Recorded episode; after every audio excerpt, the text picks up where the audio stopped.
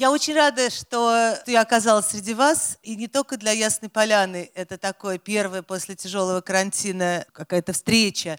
А для меня тоже. А, мы просто вот э, самоизолировавшись на даче, впервые высунули нос. И, конечно, очень приятно, что приехали сюда, в Ясную Поляну.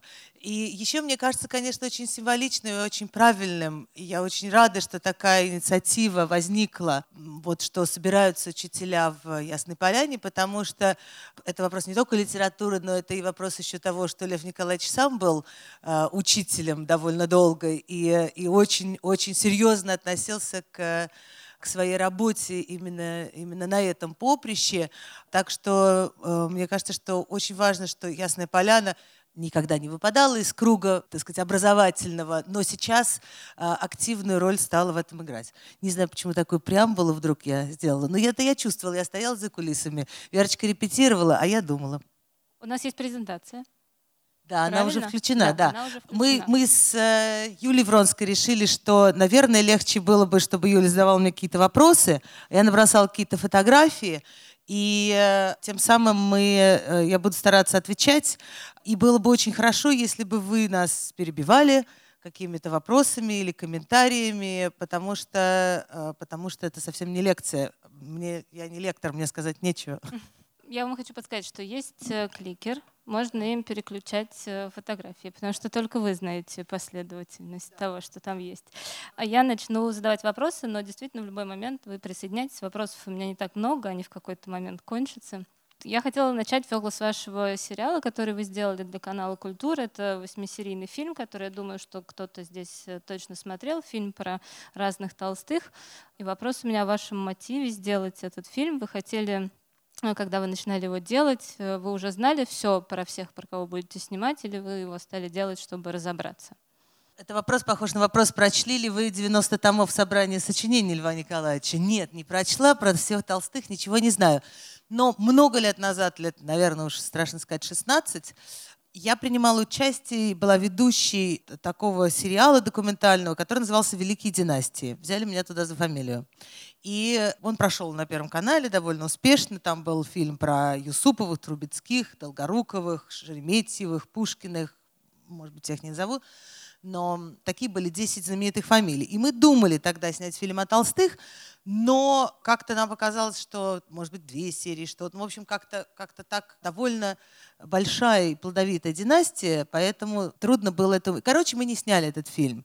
И идея, что ну как же мы сняли про вот Юсуповых и Долгоруких, а Толстых обошли, она осталась у меня в голове, и когда я стала работать на канале «Культура», то э, вот такой проект нам удалось там запустить. И э, дальше было с самого начала понятно, мы сняли 8 серий, что про Льва Николаевича очередные 26 минут мы снимать не будем, потому что это бессмысленно. И даже 10 по 26 э, это уже слишком ответственно. И поэтому мы э, из э, большой толстовской семьи выбрали 8 человек, некоторые из них имеют очень близкое отношение к э, Льву Николаевичу. И э, вот сняли о них такие, такие истории. Мне было очень интересно этим заниматься. И я сама масса всего узнала. И действительно, как, как вы правильно говорите, что это было скорее, чтобы разобраться. Но есть еще одна э, важная причина. Дело в том, что в восьмом году Ясная Поляна вместе с э, музеем Пушкина, как ни странно, в Москве, сделала такую огромную выставку. И э, выставка производила большое впечатление, и, слава богу, сохранился прекрасный изданный огромный каталог, который называлась «История семьи. История России».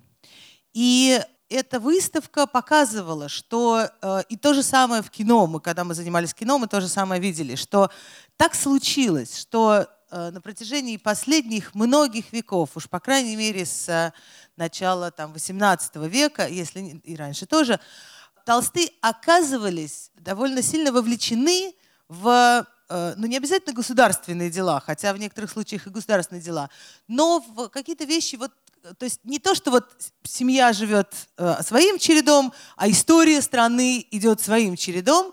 Нет, просто история России проходила через, через судьбы толстых невероятно ярко. Иногда они играли какую-то роль заметную в, в этой истории, как, э, как, например, если вспоминать Петра Андреевича Толстого, первого графа, сподвижника Петра Великого. Я только что а, вот была на Соловках, где, собственно, Петр Андреевич закончил свою жизнь. Мы там пытались найти его могилу. Нет его могилы.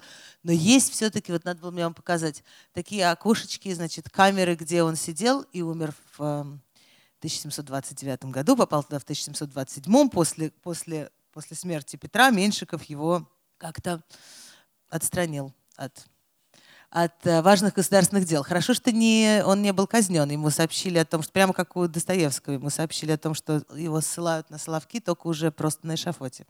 Ну вот. И дальше и мы сняли еще, там был фильм про чуть, чуть менее близких нам по крови людей, но там удивительных, там, например, Астермана Толстого или фильм про Алексея Николаевича Толстого, писателя «Красного графа». Но и были фильмы про совсем близких людей, про сестру Льва Николаевича, про дочь Льва Николаевича Александру Львовну, про внучку Софью Андреевну Толстую. И там же была, была такая серия, очень, очень горячо мной любимая, которая называлась «Большая семья», и которая рассказывала про Толстых сейчас, и про, и про то, как большой семье удалось вновь соединиться благодаря возвращению Толстым в Ясную Поляну. И э, э, вот, вот. Ну, это мы, может быть, еще к этой, к этой теме вернемся. А, ну вот я как раз и спрошу, как получилась большая семья. Боюсь, что это какой-то необъятный вопрос, но можно же рассказать о детях Толстого, кто они были, а как тут, смотрите, а тут у меня судьба. уже есть заготовка. Да, конечно, вы же мне сказали последовательность. Значит, вот эта фотография первая, это дети Толстого, это на 50-летие, на золотую свадьбу снято, да? Это Илья Львович, верхний в правом ряду, второй сын Толстых и э, прадед Толстых, живущих в России сейчас. Это Лев Львович, третий сын. Это Александра Львовна, младшая дочь. У Толстых было три дочери. Александра, э, Мария сидит рядом, э, и Татьяна здесь в левом углу. Справа в такой бородке и в кепочке очень узнаваемый Сергей Львович Толстой, первый сын Толстых, очень человек, ну они все прожили очень интересную жизнь. И Сергей Львович а, он умер в 1947 году и жил здесь еще после войны, ну не только после войны, э, в Ясной Поляне в доме Толстого. И посетители, когда видели сидящего в саду старика с бородой, то немного пугались сходству Сергея Львовича с... Ну, я какие-то вам байки рассказываю, можно было бы рассказать гораздо более серьезные вещи. Дальше под Сергеем Львовичем Андрей Львович, человек очень такой порывистый, и э, очень, он рано умер, и менял свою жизнь, и, и женился не раз, и, может быть, казалось бы, своей, своей жизнью не очень вот всем тем заветам толстовским, как бы, тем постулатам, которые он высказывал, соответствовал. Но при этом он был и для Льва Николаевича, и для Софьи Андреевны, наверное, одним из самых любимых детей. Когда он умер в 15 году, то это был для Софьи Андреевны, конечно, огромный удар. Марья Львовна. Рядом мы теперь идем в другую сторону. В семье Толстых дети делились на тех, кто был похож на, на образ берсов, черноглазые, и те, кто были больше похожи на Льва Николаевича. Вот у Марьи Львовны такие серо, серо-голубые, серо-зеленые глаза, прямо как у отца. Дальше Лев Николаевич, Софья Андреевна, Татьяна Львовна – удивительно яркий человек. Она была художницей, училась в школе живописи, вояния и зодчества, училась у Репина. И, ну, вообще, конечно, в Ясной Поляне бывало много художников, и это, конечно, было прекрасно для нее. Человек очень живой, очень-очень яркий. Есть замечательное описание Толстого, как он пишет о своих детях в письме своей тетушке Александре Андреевне и дает еще совсем маленьким детям в конце 60-х годов такие характеристики, очень точные, если знать потом, как сложилась их жизнь. Но вот он пишет, что Таня очень живая, и что она очень, она будет замечательной мамой, она возится со своими младшими. Она действительно стала мамой, но довольно поздно. У нее родилась дочка Танечка, когда ей уже было 40 с чем-то лет, и как ее звали в семье Татьяна Татьяна. И если вы видели когда-нибудь кадры хроники толстовские, снятые в Ясной Поляне, там, в последние годы его жизни здесь, то вы, наверное, или фотографии, то вы, наверное, могли приметить там или в белой шубке, или не обязательно, такую чудесную девочку. Вот это Татьяна Михайловна Сухотина, вот такая любимая внучка Софьи Андреевны, Льва Николаевича, они жили, они жили здесь в Ясной очень много. И последний Михаил, э, Михаил Львович, невероятно музыкальный человек был, очень артистически одаренный. Э, у него была большая семья, восемь, если я не ошибаюсь, детей. Он уехал во Францию и умер в 1944 году в, в эвакуации в Марокко. Потом его останки вот удалось перезахоронить здесь, в Яснополянской земле, в Кочаковском некрополе. Все, практически все эмигрировали. Илья Львович, сейчас еще пройдем по кругу и потом перестанем. Илья Львович уехал в 15 году, если не ошибаюсь, в Америку еще до революции. Преподавал потом, довольно педствовал, но в итоге что-то читал какие-то лекции в Ельском университете, и там же в городке Нью-Хевен, в Коннектикуте, там, где Ельский университет, он похоронен, он умер там в 1934 году. И в этот момент Александра Львовна уже была в э, Америке. Александра Львовна уехала из России в 29 году, поехала в Японию читать лекцию, потом в 30-м перебралась в Америку, и дальше ее жизнь связана с Америкой. И это, конечно, удивительная совершенно судьба. Вот мне кажется, что мы все-таки еще, конечно, очень мало знаем об Александре Львовне, и важно было бы и издать собрание ее трудов, и вообще как-то о ней написать. Это то, что еще вот предстоит. Александра Львовна прожила невероятно длинную жизнь. Она умерла, она родилась в 84 году, 18 июня, а умерла в 79 году на Толстовской ферме. Это, такая, это такое место. Конечно, все толстые где могли, как могли, восстанавливали свою Ясную Поляну, дети и внуки. И вот она в, недалеко от города Наяк, в, может быть, это еще Нью-Йорк или Нью-Джерси, на север от, от города Нью-Йорка, она сделала такой толстовский фонд и толстовскую ферму, где она помогала беженцам. Сначала это началось еще до, до войны, но потом она вытаскивала не только русских, но начинали они с русских иммигрантов, вытаскивала из лагерей во время войны русских людей из тех лагерей, которые оказались, освобождала не Красная армия, а союзники. И поскольку она знала о том, что ждет людей после лагеря, если они э, вернутся в э, Советский Союз, то она их вытаскивала, находила им работу, доходила деньги, чтобы перевести их через океан, и тем самым очень многих людей спасла. Речь идет о десятках тысяч людей. Но это отдельная тема, удивительная совершенно. Но, конечно, ей удалось это сделать не без поддержки американского правительства. И когда началась холодная война, это стало такой политическим вопросом. И э, поэтому Александра Львовна, ее имя здесь запрещено было употреблять. Когда вводили экскурсии по Ясной Поляне, и в малой гостиной висел портрет Софьи Андреевны с дочкой на руках, то обычно курсоводы, те, кто помнит советское время, говорят, что нужно было говорить портрет Софьи Андреевны с дочерью. Даже, даже, даже так нельзя было, она там девочка совсем. Ну вот, про Сергея Львовича я что-то сказала. Значит, Татьяна Львовна, многие толстые принимали очень активное участие в создании толстовских музеев в Ясной Поляне, в Москве, и Татьяна Львовна тоже. И э, Татьяна Львовна уехала в 25 году в Париж, потом ее дочь вышла замуж за итальянца, и дальше с 30-го примерно года. Она жила в Риме и похоронена, умерла в 50-м году, похоронена в Риме. Марья Львовна умерла очень рано, ей было 35 лет. В 906 году она скончалась. Андрей Львович, я сказала вам, что-то у нас какие-то все, все такие, как будто я читаю какие-то надгробные плиты, кто умер, когда и что, и, и так далее, так далее. Из детей Толстого и внуков после революции ну, оставались вот совсем немного. А потом, когда уехала Татьяна Львовна, Александра Львовна, просто по пальцам одной руки можно было пересчитать толстых. И только возвращение двух внуков Толстого в 1945 году дало какой-то новый, и их детей, рожденных в эмиграции, дало новую жизнь толстовской семье в Советском Союзе и в России.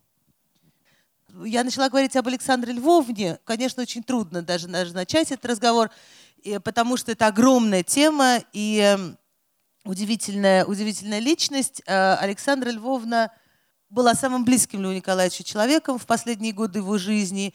И только ей он сказал о, о том, что он уходит из Ясной Поляны.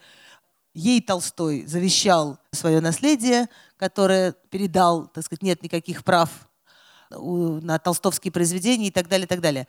Конечно, это был такой раскол семейный, потому что дети другие поддерживали маму, во многом. И я даже еще это немножко помню на уровне того, что как-то вот с Александрой Львовной, хотя ну вот она умерла в конце 70-х годов, как-то не так было принято общаться. Потому, то есть не потому, что она жила в Америке, а мы жили в Советском Союзе, а потому что вот сохранялись какие-то это вот, эти линии, какие-то какие обиды на уровне э, родителей, дедов, бабушек и так далее. Ну и вот несколько портретов Александры Львовны. Она была э, участницей Первой мировой войны. Она дослужилась до полковника, она была кавалеристом, она блестяще сидела на седле, и она заведовала, она была руководителем санитарного поезда. И потом, когда после, ну не после конца Первой мировой войны, но когда, это трудно назвать концом, да, она вернулась в Москву, в Ясную Поляну, в Россию, эм, Белоруссия она закончила, э, закончила воевать. И она, так же как и другие, стали хлопотать о том, чтобы Ясная Поляна стала музеем, и э, чтобы в Москве появился музей. И вот в следующем году Ясной Поляне исполняется 100 лет. Есть замечательное описание, как они долго добивались, чтобы был подписан декрет о национализации э, Ясной Поляны, что, что было равнозначно спасению. Потому что, чтобы вы понимали, маленькое отступление, все дети Толстого были уже довольно взрослыми, до, еще до революции, и у каждого из них было свое имение – Э, и свой дом. Во время революции все дома Толстых были уничтожены, сожжены, разграблены и уничтожены, кроме э, Ясной Поляны. Ну, потому что это, это дом, это дом э, Льва Николаевича. И поэтому вопрос национализации иногда задают еще вопрос, а вот не хотите ли вы там, ну сейчас меньше уже, хотите ли вы там вернуть Ясную Поляну. Больших сил стоило, и это было абсолютно, абсолютно желание семьи, это национализировать. Так вот, вспоминает Александра Львовна, как она едет из-за Москворечи, какое-то у нее там было пристанище, на велосипеде в Кремль на заседание правительства, и Калинин подписывает декрет о, о том, что это музей, и она довольная кладет его в портфель, привязывает к рулю и едет обратно. А, Александра Львовна очень много сделала для Ясной Поляны. Представьте себе, что в 20-е годы она сумела построить школу и больницу, которая до сих пор работает как школа и больница. И э, очень много было надежд, как всегда у нас в стране, на юбилей. В 28 году отмечалось столетие Толстого. Александра Львовна, среди прочих, его готовила. И после юбилея начались, ну, это совпало еще, конечно, мы сами, вы прекрасно знаете по истории, что такое там 29-й год, что начинается после, после там, вот в самом конце 20-х годов. Началась, среди прочего, очень, очень интенсивная атеистическая пропаганда, в том числе в школе, и это было одним из очень важных пунктов для Александры Львовны, который человек была очень верующий. И она тогда уезжает. И все время пишет о том, что она хочет свободы, свободы, свободы. И эта фотография уже совсем пожилой Александры Львовны, когда она жила на ферме и спасала людей. И известно, что у нее была такая одна шляпка, которую она надевал, ну, может быть, ну, еще какую-нибудь одну, может, на фотографиях, но, в общем, это главная ее основная шляпка, которую она надевала для того, чтобы ехать в Конгресс из Нью-Йорка в Вашингтон и выбивать там то, что мы бы сейчас назвали квоты на то, чтобы пустили, визы на то, чтобы пустили людей. Какие-то деньги и гранты тоже в таком нашей современной терминологии для того, чтобы люди могли первое время как-то существовать. То есть вот я была в архивах Толстовского фонда, вот когда мы снимали, и это, конечно, удивительно. Там эти отчеты финансовые на пароход, значит, столько-то там, 3 доллара, на вот, значит, визу выбили, вот носильщик с какими-то, значит, вещами. Люди приезжали, жили на толстовской ферме, пока они искали работу. Потом они могли оставить детей своих, и многие очень выросли, и сейчас еще живы и здравствуют эти дети иммигрантские, в том числе и наши родные. Там был такой лагерь детский, пока родители устраивались где-то, находили работу, и потом забирали своих детей – Потом там случился дом престарелых, больница, в которой, собственно, умерла Александра Львовна. Она очень дружила, она очень много общалась с Элеонорой Рузвельт, она э, женой президента США, и та ей очень помогала. Здесь я хотела сказать, предваряя Юлин вопрос о Толстых, которые много сделали для музея, не так давно в Ясной Поляне была выставка, в 2016 году, если я не ошибаюсь, посвященная 75-летию того, как Толстовские музеи были объединены, объединены под началом одного директора. Этим директором была Софья Андреевна Толстая-Есенина. Ее судьба совершенно невероятна, и вот когда мы снимали кино, и как-то я разбиралась в перипетиях ее судьбы, то просто это ну, я даже не могу сейчас кратко это описать. Есть большая книжка такая, по, написанная по ее архивам. Невероятно драматичная судьба. Она родилась в 900 году. Она Софья Андреевна. Она дочь Андрея Львовича, э, внучка Софьи Андреевны и Льва Николаевича. Э, бабушка Софья Андреевна была ее крестной. Вот этот 20 век, вот ее судьба в 20 веке в нашей стране, конечно, если бы не было революции, если бы, конечно, ее судьба сложилась бы совершенно иначе. Вот она здесь вот это Соня, вот это Илюшок, ее младший брат, а это прекрасная Татьяна Михайловна Сухотина, про которую я уже рассказывала. И сейчас ее дочка, дочка Татьяны Михайловны, Марта Альбертини, ей 80 лет, и она даже не очень хорошо говорит по-русски, эти наши итальянские родные, потому что э, вот эта маленькая Татьяна Михайловна, когда уехала из России, для нее это была такой тяжелейшей травмой, что она почти не говорила вообще потом по-русски может быть, только с толстыми приезжающими из России, которых она тоже очень любила, и своего племянника Илью Владимировича Толстого, и своего внучатого племянника Владимира Ильича Толстого. Но вот эта Марта Альбертини нашла чемодан с письмами своей мамы из России начала 20-х годов, стала их читать, стала учить русский язык, приезжать в Ясную Поляну, разбираться во всей этой семейной истории и написала сейчас книжку о судьбе своей мамы и бабушки, вот этой маленькой девочки. А мы с вами несколько фотографий Софьи Андреевны Толстой Есениной посмотрим. Вот это она уже в конце десятых, в начале 20-х годов, когда надо было как-то выживать. И она была чуть старше, э, то есть она была уже не тинейджером, а вот она там в 18 году, ей было 18 лет, очень легко считать. Чем она занималась? Ну, например, она работала, заготовляла валенки для Красной Армии, собирала по деревням. Или, например, она очень много хлопотала касательно Ясной Поляны и была таким младшим помощником и Александре Львовне, и Татьяне Львовне. Когда Александра Львовна сидела в первом советском концлагере, который был в Новоспасском монастыре, она, значит, носила ей передачи и собирала подписи за то, чтобы ее освободили, например. Потом она поступает в Институт живого слова, и она очень любила литературу, прекрасно знала литературу, вообще была вовлечена очень в литературу того времени. И заканчивается тем, что она в 25 году знакомится с Есениным, и, и они женятся, а потом в том же 25 году, в декабре, Есенин кончает жизнь самоубийством. И она дальше посвятила очень много лет своей жизни сохранению наследия Есенина и изданием, работала в литературном музее, передала архив в литературный музей. Параллельно она занимается, работает в музее. В 25 году она приходит в музей Толстого секретарем-машинисткой. Я всегда до сих пор, когда иду на работу, работаю в музее Толстого в Москве, все время смотрю на это полукруглое окно и все время думаю о том, как в 25 году там сидела и стучала на машинке Софья Андреевна, а Есенин, наверное, приходила снизу, не знаю что, кричал ее или что-то звал и так далее, и так далее. И дальше она занимается Толстовским музеем и становится директором. А вот это они с Есениным. Единственная такая хорошая фотография. Есть другие, но хуже.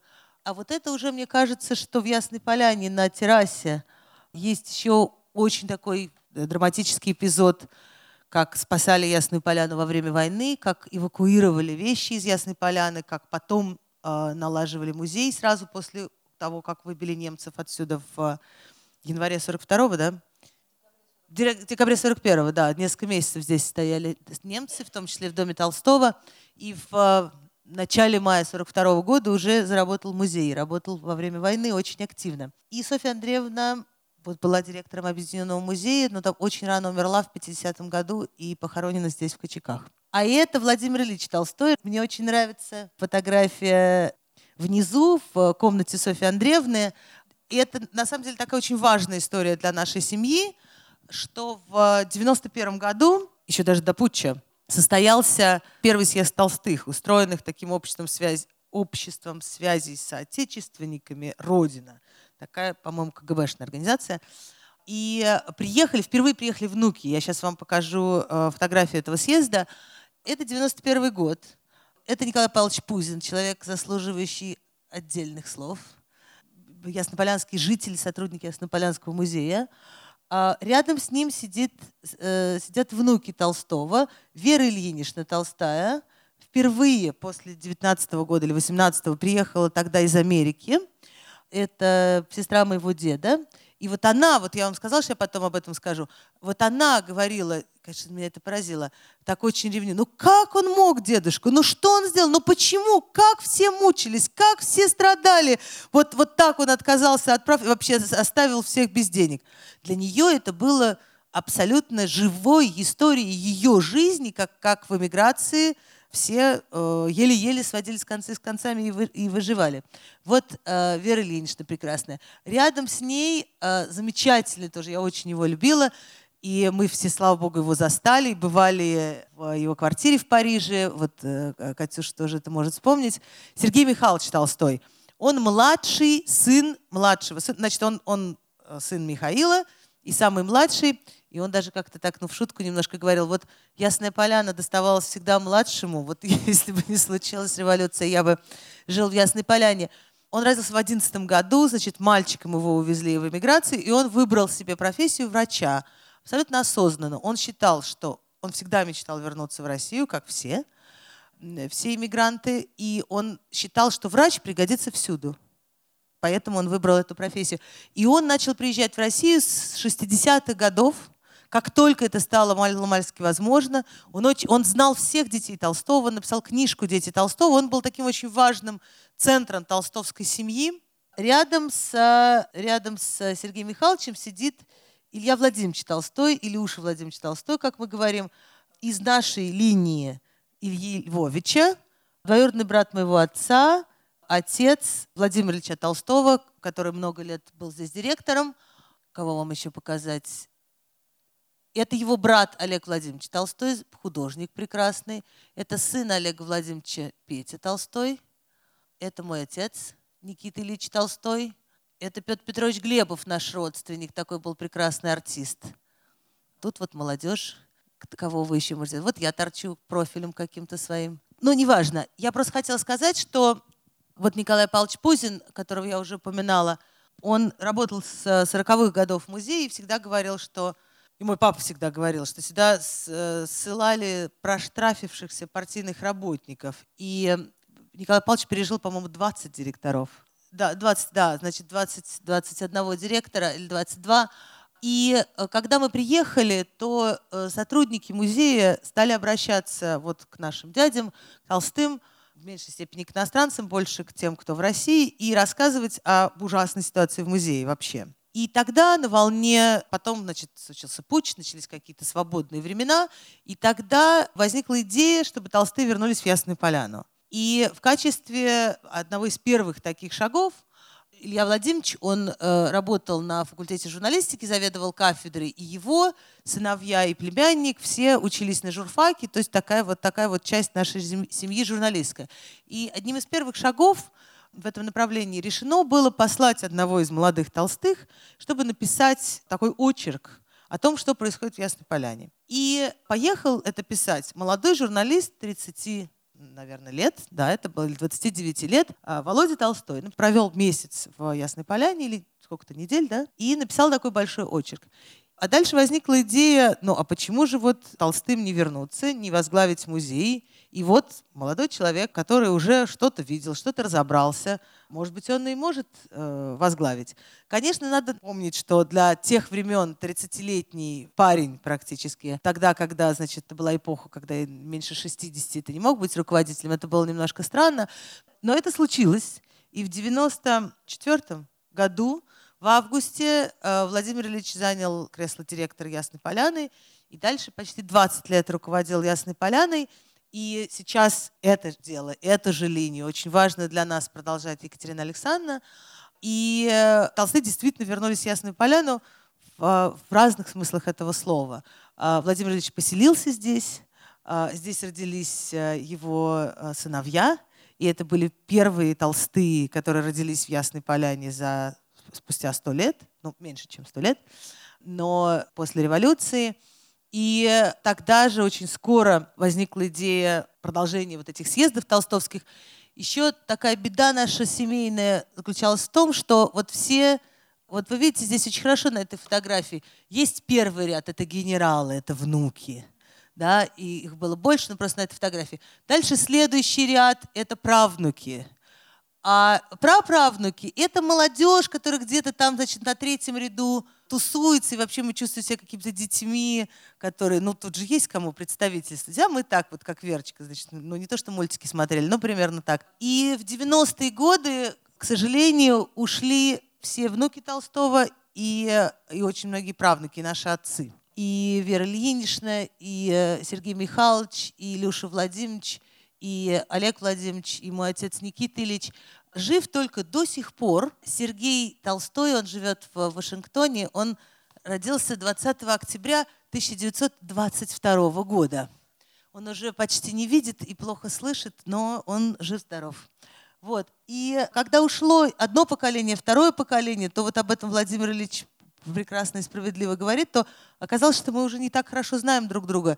И тогда стали собираться с 2000 года толстовские съезды, но вот это съезд, наверное, 16 года, а это съезд какого года, наверное, или 14 -го.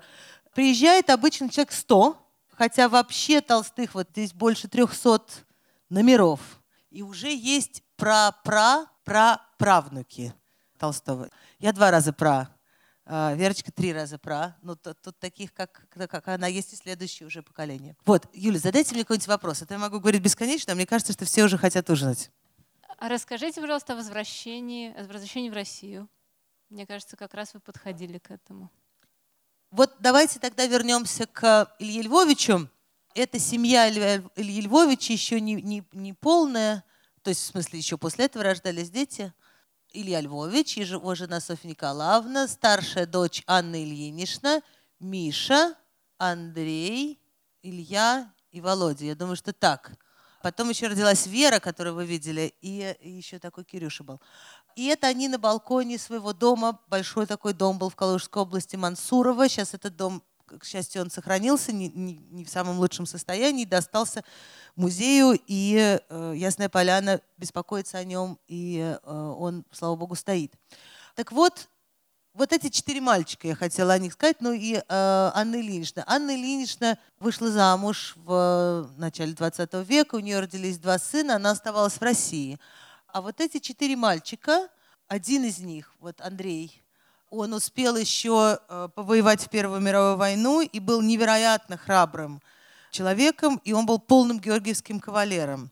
И э, вот эти четыре мальчика, они все пошли после революции, оказались в Белой армии. Ну, как бы не по своей воле пошли, но просто, просто если бы они не защищали свою жизнь, то они бы ее лишились. И они оказались в Белой армии. И двое из этих четырех парней погибли. Андрей погиб на Перекопе в Крыму, и недавно обнаружили кладбище – где он похоронен, и поставили там крест и такой памятный знак о том, что он там похоронен. Миша тоже во время гражданской войны умер от тифа в Новочеркасске.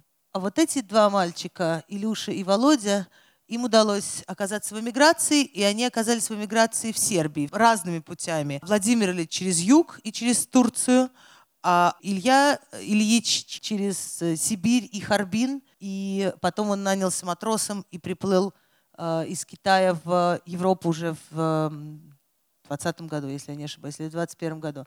Вот еще замечательная фотография. Мне очень нравится, как они все эти четыре мальчика тут на бревнах сидят. И Илья Львович тут такой колоритный, колоритная фотография. Вот, это мой дед. Э, я больше буду вам показывать свою линию, потому что просто было больше фотографий, но эта история касается двух братьев Ильи и Володи, о котором я сейчас сказала. Мой дед э, кончил морской кадетский корпус и был мичманом плавал даже на «Авроре». Тогда это было очень передовое судно, но не в тот момент, когда она стреляла. А потом был во время гражданской войны личным адъютантом Капеля. И говорят, что отличался довольно большой храбростью. Да, но есть, конечно, такая очень трогательная история, как Давайте я расскажу перед тем, как показать эту семейную фотографию. Он, э, его три раза выводили на расстрел, и как-то ему чудом удалось вообще выжить. Один раз он, э, он рассказывал, вообще он очень мало рассказывал, как, как многие э, и о войне, и о гражданской войне. Но известно Скорее, я в пересказах папа это знаю. Известно, что однажды, уже просто стоя практически под дулами винтовок, он начал материть красных коммунистов и большевиков вообще на чем свет. А матерился он очень хорошо, потому что он служил на флоте. И всегда потом уже в 60-е годы, когда слышал, как матерятся, то очень расстраивался, потому что не было никакого Но это так все было плоско, неинтересно, как-то выхолощено. Вот он стоял в очереди в винный магазин в 60 каком-нибудь году и приехал очень расстроенный. Материться он умел. И вот он стал материть красных. А, и тогда непонятно же, кто тебя поймал. И, и непонятно, что говорить. И тогда все-таки те люди, которые его хотели лишить жизни, они стали, ну, наверное, все-таки вот последние минуты своей жизни вряд ли так искренне человек, если он коммунист, вряд ли он так будет. И стали разбираться. И, слава богу, это, это спасло его жизнь. Но потом он заболел тифом очень тяжело, и, в, ну, и его хотели оставить, но потом все-таки какая-то сестричка его пожалела, и в последний санитарный поезд, увозящий уже через границу, его, его взяли. И есть это в воспоминаниях, как э, там один такой Ильин пишет, как в соседнем купе умирает э, Мичман Толстой. И газеты написали, потому что он был безнадежный, газеты иммигрантские написали, что Мичман, Мичман граф Толстой – умер. И, в общем, бабушка должна была, мой дед успел жениться перед революцией, и бабушка должна была считать себя вдовой, но она как-то не верила в это. И вот однажды в эмиграции, в Сербии, где она с Толстыми, она выходит в крошечном городе Сарбобран, это мне бабушка рассказывала, она выходит утром, чтобы идти на рынок, и вдруг в конце пыльной улицы видит черный китель с золотыми пуговицами, русский морской китель. И она бросается к этому человеку в надежде, вдруг он что-то знает о судьбе ее мужа Ильи Толстого. Это оказался ее муж Илья Толстой. Понятно, что он их искал, понятно, что он выведывал, где они, что они. Он провел довольно много месяцев в Италии, с кем-то списывался, и он целенаправленно ехал. Но для бабушки это была такое, такое чудесная, чудесная встреча. И вот в 23 году у них родился Никита Толстой, мой папа. И ну, чтобы вы понимали, как жила русская эмиграция, Никитой назван мой отец специально, потому что это имя есть только у русских. Его не хотел крестить сербский священник, говоря, что я не знаю такого православного имени, можем крестить Николаем. Нет, сказал дед, это Никита будет. И тогда до епископа они дошли, и тот сказал, Ой, нет, я знаю, что в России есть такое православное мужское имя. А? Упрямый, я поэтому Фекла, сестра моя Марфа, очень упрямые. Мой папа даже уже, когда был с седой бородой, вспоминал немножко с грустью, как его не выпускали до пяти лет играть с мальчишками во двор, потому что он должен был выпустить, выучить русский язык как следует. Вот так в эмиграции родились наши, наши отцы – это мой папа в мае 41 года. Он закончил русскую гимназию в Белграде. И в апреле начались бомбежки Белграда очень сильные. Его, его первая работа была, он разбирал завалы разбомбленных домов. И дальше важная такая история, тоже связанная и с э, Толстыми в других частях света и так далее. Дело в том, что русская миграция не только в э, Сербии, но и во Франции, и во многих других местах – делилась на два лагеря во время Второй мировой войны. Это был лагерь оборонцев и пораженцев. Оборонцы — это те, кто считали, что нужно защищать от, от неприятеля, защищать родную землю независимо от того, какой, какой строй сейчас у тебя на родине. А пораженцы считали, что с помощью Гитлера может пасть сталинский режим, который они понимали, что такое сталинский режим, и что это путь к возвращению России, той России, которая была до э, большевистского переворота. Они только, только переворотом это всегда и называли. И Толстые относились к очень ярым э, оборонцам, Илья Ильич и Владимир Ильич, и такие у них были диспуты какие-то политические. Я вспоминаю, как мой папа цитирует мне. Потом в эмигрантской газете писали такие стишки, только тоже политическая сатира. Но вот э, сохранилось, сохранилось несколько строк э, в нашей семейной памяти – Значит, как дед дискутирует именно по этому вопросу. Значит, это, это звучало так в эмигрантской газете. И на него, как божий бич на какого-то оппонента, свалился граф Илья Ильич. Илья Ильич был славный малый, но временами просто шалый. И дальше, значит, вот, вот, вот как, как они отстаивали вот эту идею, что нужно защищать э, Россию. Дальше, когда Красная Армия вступала в Югославию, это уже то время, когда они приняли решение, они приняли решение, что они будут пробиваться и просить возможности вернуться в Советский Союз. И они остались, а, они сотрудничали с партизанами. Мой отец был в партизанском отряде, и молодой Олег Владимирович был в партизанском отряде. Их отец Владимир Ильич даже успел посидеть в концлагере во, во время немецкой оккупации. Но когда пришли, пришла Красная Армия, то толстые оказались очень полезны, потому что они знали местное население, они знали, они говорили на двух языках, они были уважаемы. Владимир Ильич, брат моего деда, был агрономом, и его очень, очень мы были в этом местечке Новой Бичей, и до сих пор вспоминают о нем с огромным уважением. И э, мой отец вступил в Красную армию и воевал в Югославии, Венгрии и закончил воевать в Австрии. И он не был никаким кавалеристом, но уже после окончания войны они стояли в лагере в Австрии, и там они все фотографировались на лошади. Вот. А, а было на автоматчиком, рядовым автоматчиком. И дальше толстые внуки Толстого написали, это потом найдено в архивах было, письмо Сталину. Э, есть еще какой-то протокол заседания, где, где якобы Сталин говорит, вот что внуки Толстого хотят вернуться. Берия говорит, ну, хорошо, я знаю, что делать. На что Сталин говорит, нет, не надо, пусть история их рассудит. И Толстым разрешили вернуться, и они не отправились в лагерь и в Сибирь, как многие другие, потому что это был такой призыв к репатриации.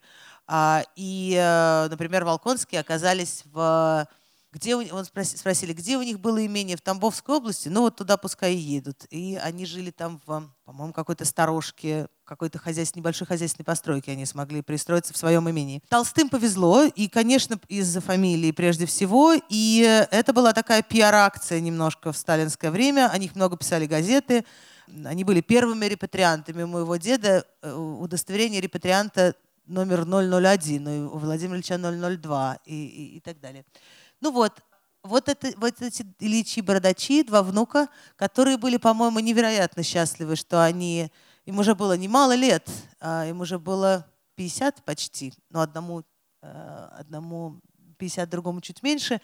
А они привезли своих детей, и здесь, ну вот закончили свою жизнь, еще все-таки 20, 20 лет, чуть больше прожили.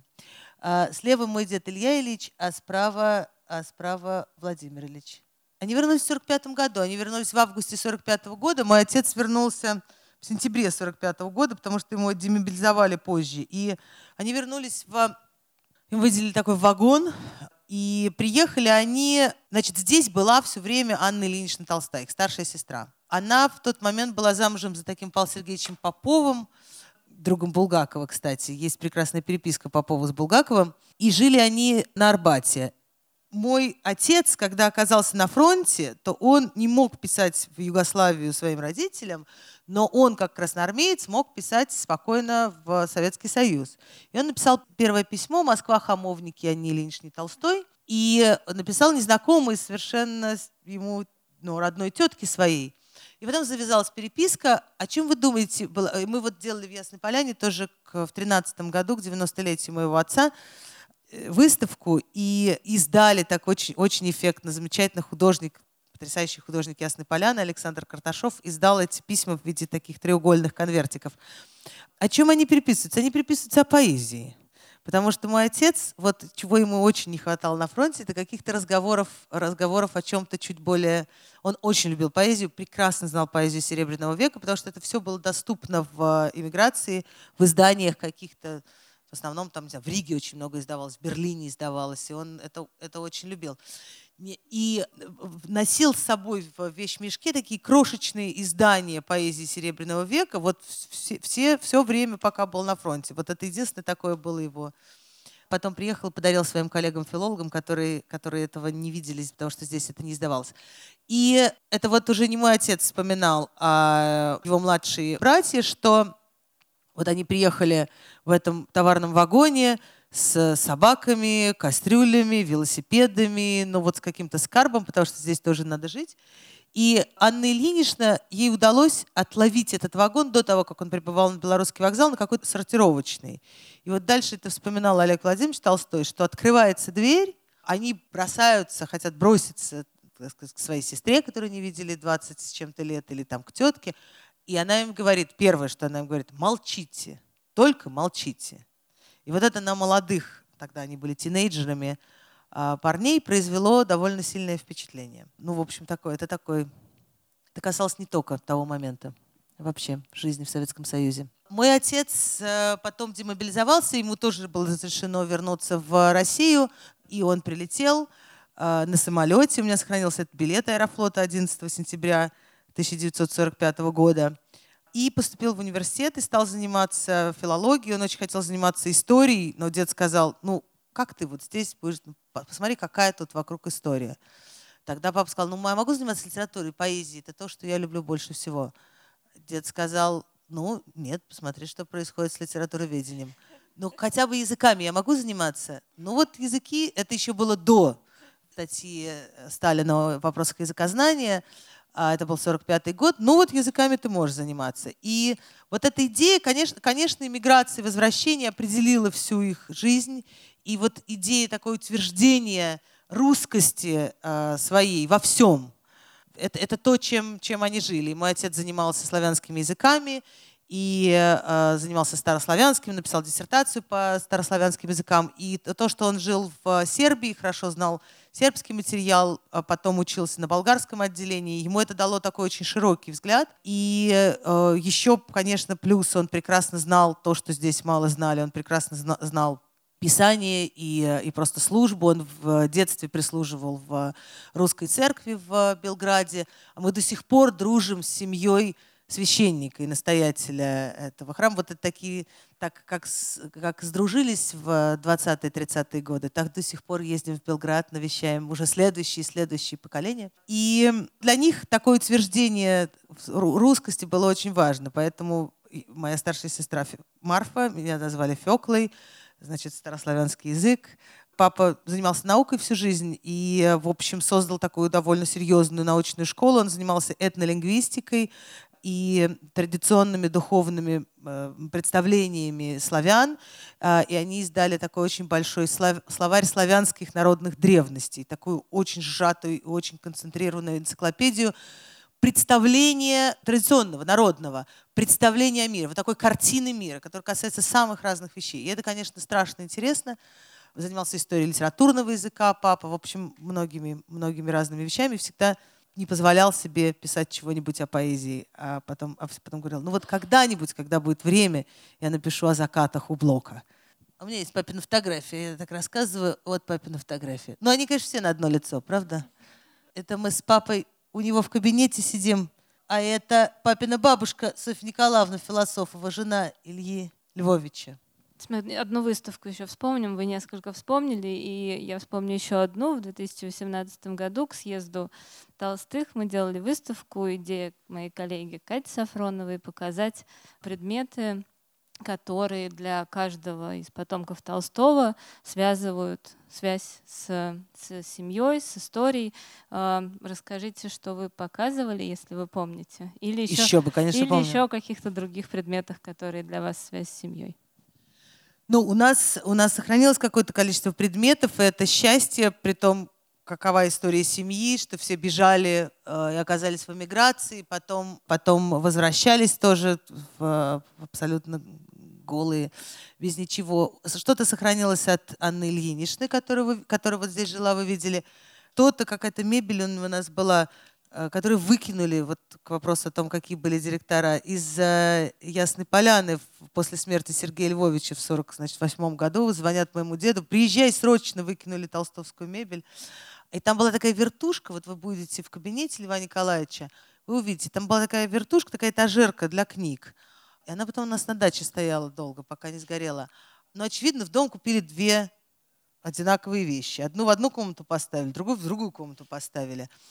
И та, которая стоит в кабинете Льва Николаевича, это особо ценный предмет на хранении, проходящий реставрацию, небось еще там на сигнализации или что-то, ценнейшая вещь.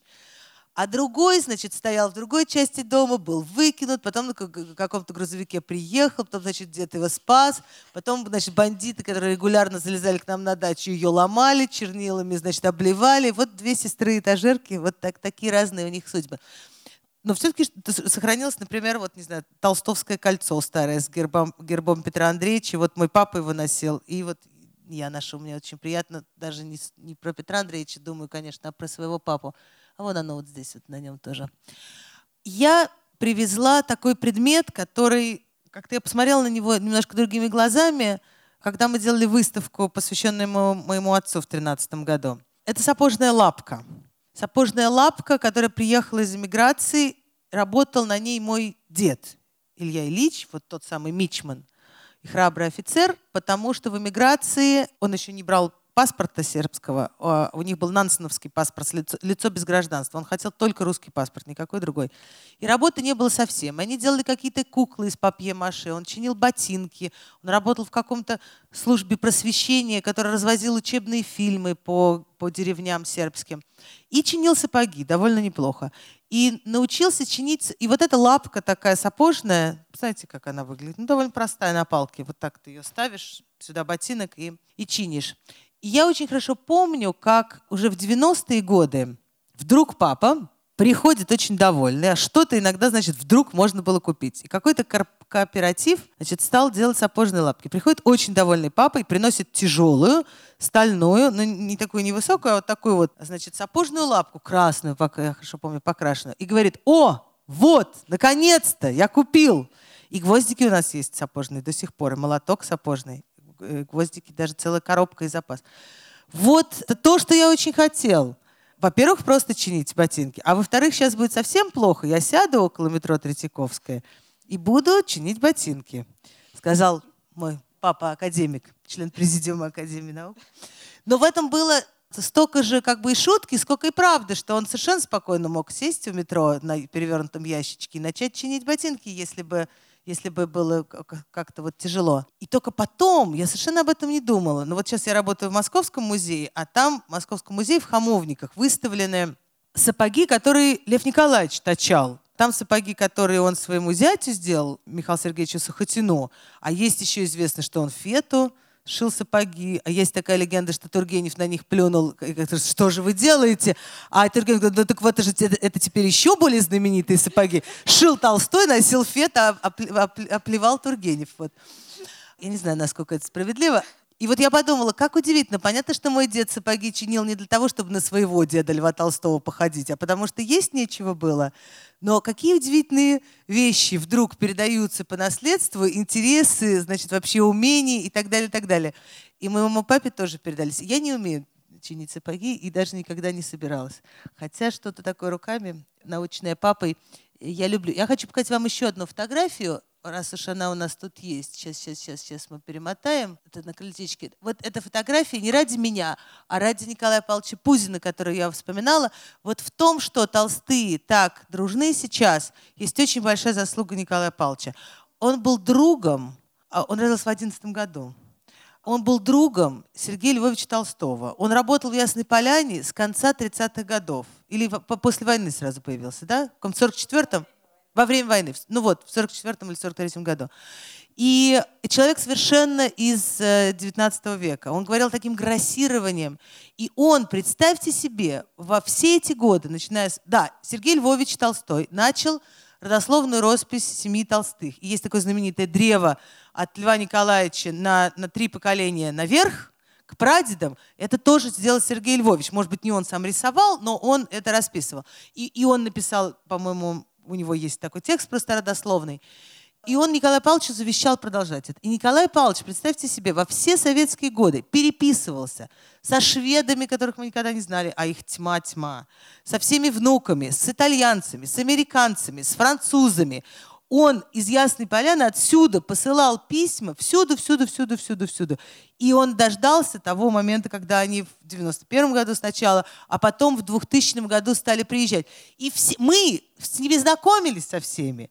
А Николай Павлович с ними со всеми разговаривал как совершенно родной человек. «Танюша, дорогая, ну как ты, ну что ты?» Они его очень любили, они присылали какие-то подарки ему и его внуку, какие-то иногда кроссовки передавали или еще что-то такое. Ну то есть он за нас вот, это, вот эту такую семейное строительство э, продолжал. И мы когда переводили вот эти... И, да, и он, вел роспись, стал, пожалуйста, мне все пишите, кто родился, что, как, кто женился.